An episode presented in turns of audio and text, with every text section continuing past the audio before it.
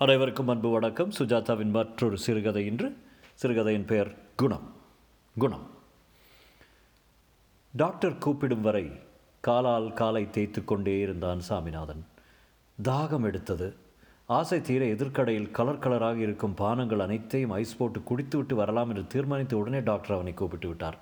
அலமாரி முழுக்க மருந்துகள் அடுக்கியிருந்தன. விஜயா மெடிக்கல்ஸ் கேலண்டர் ஒன்றில் ஹேமா நாள் காட்டினாள். ஸ்ரீனிவாசர் படத்துக்கு போன சனிக்கிழமை மாலை போட்டிருந்தது. இன்ஜெக்ஷனுக்கு தயாராக வெந்நீர் ஸ்பிரிட் வாசனையுடன் கொதித்து கொண்டிருந்தது. இன்னும் சாமிநாதன் எப்படி இருக்கீங்க? இந்த கால் எரிச்சல் தான் தாங்கலை சார் டாக்டர். அதுக்கு ஒரு நியூரோ பயான் போட்டுட்டா போகுது. டாக்டர் சுட சுட இன்செக் இன்ஜெக்ஷன் சிரிஞ்சை எவர் சில்வர் இடுக்கியால் எடுத்து போன தடவை நாற்பது தானே போட்டுக்கிட்டீங்க? என்றார். ஆமாம் டாக்டர். எந்த கையில் போட்டுக்கிட்டீங்க? இடது இடது கையில். வலது கையில் ஸ்பிரிட் பூசி அந்த மெல்லிய ஊசி முதல் எதிர்ப்புக்கு பின் சட்டென்று உட்சென்று சாமிநாதன் சரீரத்துக்குள் இன்சுலின்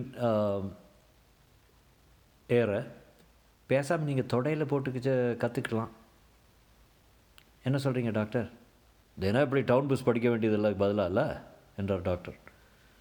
எனக்கு என்னமோ தயக்கமாக இருக்குது டாக்டர். எனக்கே நான் ஊசி குத்திக்க தைரியம் வரும்னு தோணலை. லட்சம் ஜனங்க பண்ணியிருக்கிறாங்க. ஒரு வாழைத்தண்டில் குத்தி ரெண்டு நாள் பழகுனா வந்துடுது கால் எரிச்சலுக்கு ஒன்று தொடையில் போட்டுடலாமா? பெரிய ஊசியா? ஆமாம் வேண்டாம் டாக்டர் பலி பிராணன் போகுது நாளைக்கு வச்சுக்கலாமே. ஊசி குத்துற வலிக்கு எரிச்சலே தேவையில்லைன்னா நாளைக்கு பார்த்துக்கலாம் எத்தனை நாள் டாக்டர் எத்தனை ஊசி போட்டுக்கிறது? என் உடம்பே சல்லடை ஆகிடும் போல இருக்கே டாக்டர். என்ன செய்கிறது உங்கள் நோய் அப்படி. கொஞ்ச நாள் மாத்திரையே சாப்பிட்டு படுத்துக்கிறேனே. ஊசி வேண்டாமே.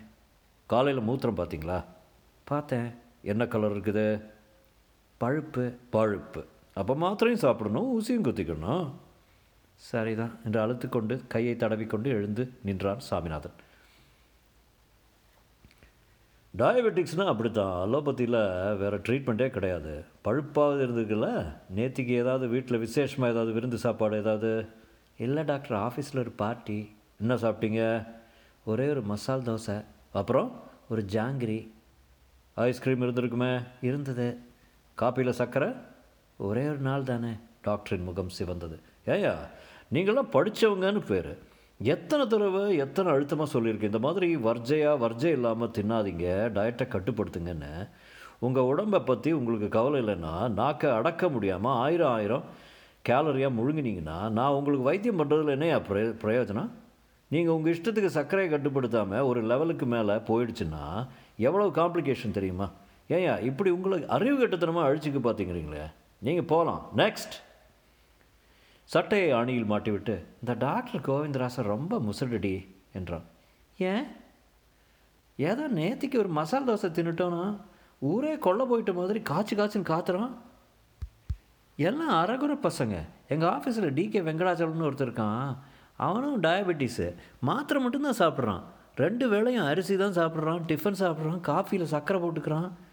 நன்ன சம்பரமாக திங்குறான். அவருக்கு உங்களை மாதிரி போல ஜாஸ்தி இருக்காதோ என்னவோ? என்ன ஜாஸ்தி? என்னடி ஜாஸ்தி? உனக்கு என்ன தெரியும்? எது ஜாஸ்தி எது கம்மி? சொல்லு பார்க்கலாம். எனக்கு தெரியாதுண்ணா. பின்ன என்ன ஜாஸ்திங்கிற? சரி கம்மி. போங்களேன்.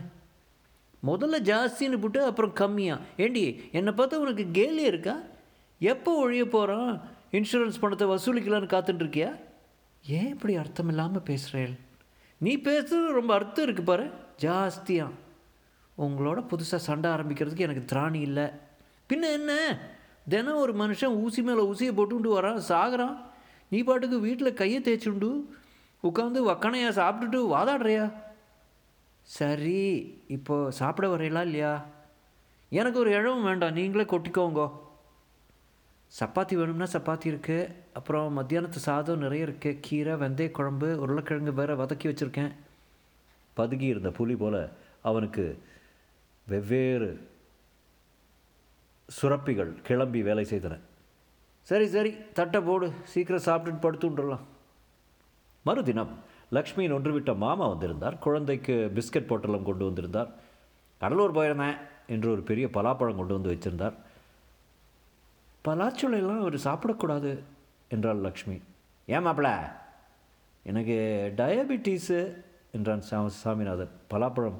அப்போதே போஸ்ட் ஆஃபீஸ் வரை வாசனை அடித்தது. மருந்து சாப்பிட்றேலோ இல்லையோ? தினம் ஊசி குத்திக்கிறேன் என்றான் கையை தடவிக்கொண்டு. சரிதான். உங்களுக்கு தன்வந்திரி ராமுவை பற்றி தெரியாதா? தெரியாது. யார்? புதுசாக வந்திருக்கார். பழைய ஏட்டுச்சுவடிகளெல்லாம் இருக்கிற அத்தனை வகை ரகசியங்களையும் கரைச்சி குடித்தவர் அதுக்கு மேலே ஒரு யோகி ஒரு ஞானி அவர் கைப்பட்டாலே ஜிவ்வுன்னு ஜுரம் இறங்கிடுறது.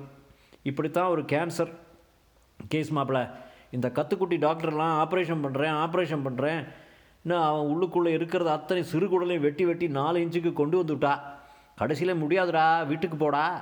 மூணு மாதத்தில் செத்து போடான்னு அனுப்பிச்சுட்டா.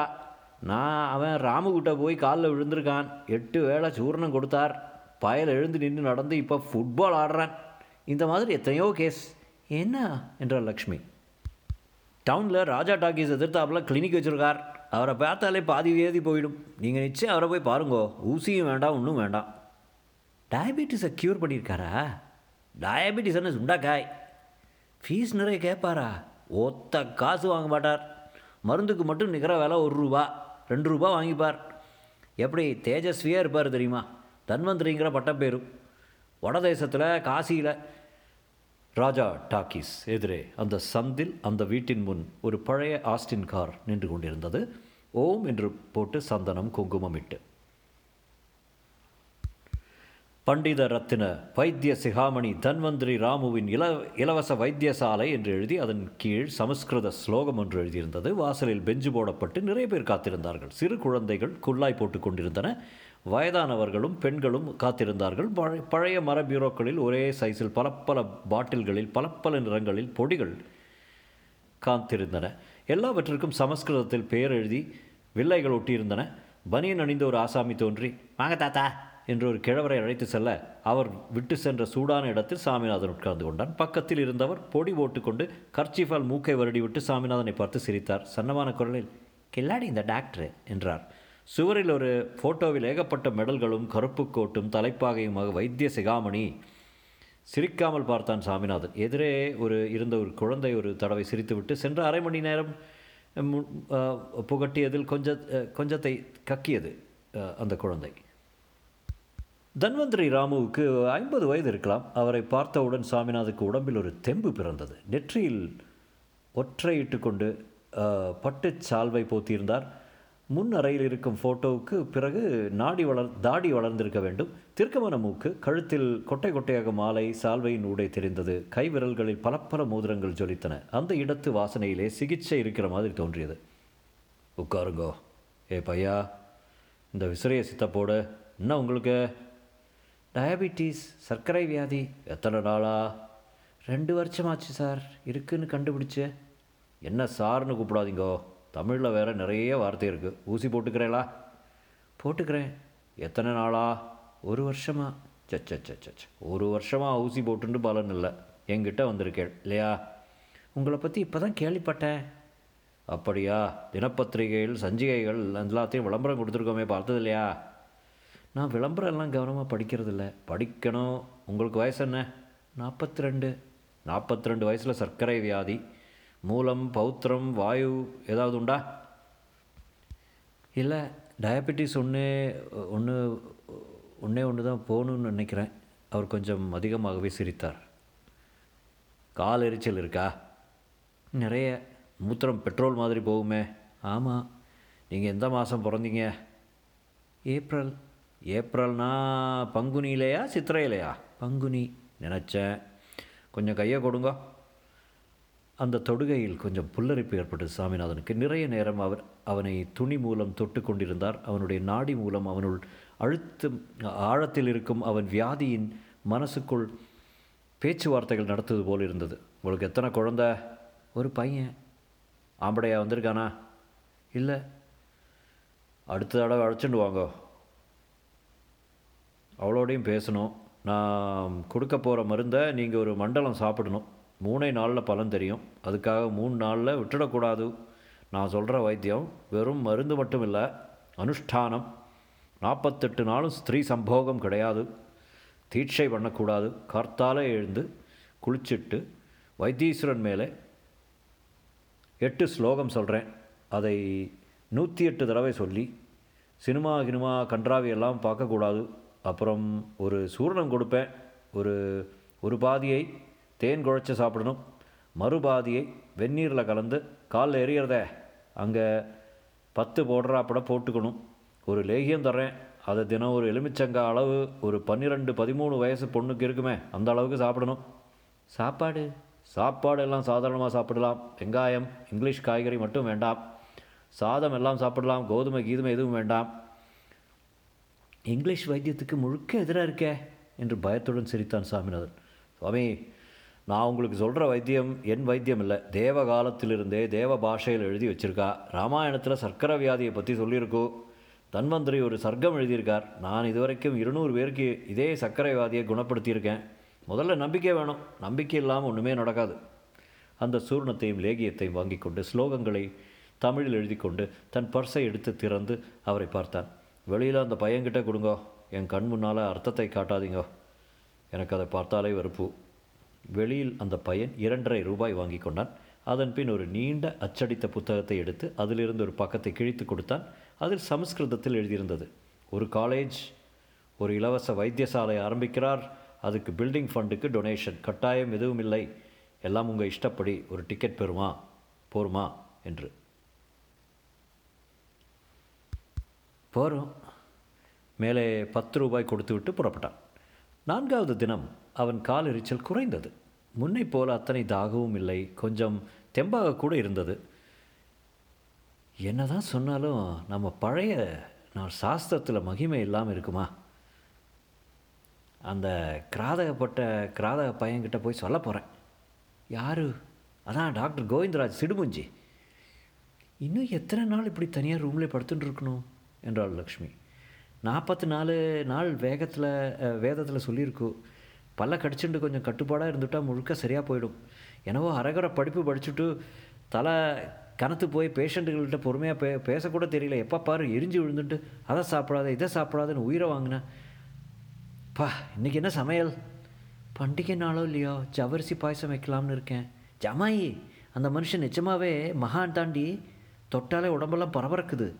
அவர் பேச்சில் இருக்கிற ஞானம் முகத்தில் இருக்கிற தேஜஸ் உன்னை கூட வர சொல்லியிருக்காரு. உனக்கு கூட ஒத்த ஒத்த தலைவலிம்பிய ராத்திரி எட்டு மணி சுமாருக்கு டவுனுக்கு வந்து முனிசிபல் மார்க்கெட்டில் கரிகாய் வாங்கி கொண்டு போகும்போது சாமிநாதன் டாக்டர் கோவிந்தராஜன் கிளினிக் வழியாக சென்றான். திடீரென்று தீர்மானித்து மாடிக்கு சென்றான். கூட்டமில்லை. இந்த முரடனுக்கு யார் வருவா? என்று யோசித்தான். வாங்க சுவாமிநாதன் என்ன நாலு நாளை காணோம்? என்ன தாடி கிடியெல்லாம் வச்சுருக்கீங்க? டாக்டர் எனக்கு சரியாக போயிடுச்சு. என்ன சரியாக போயிடுச்சு?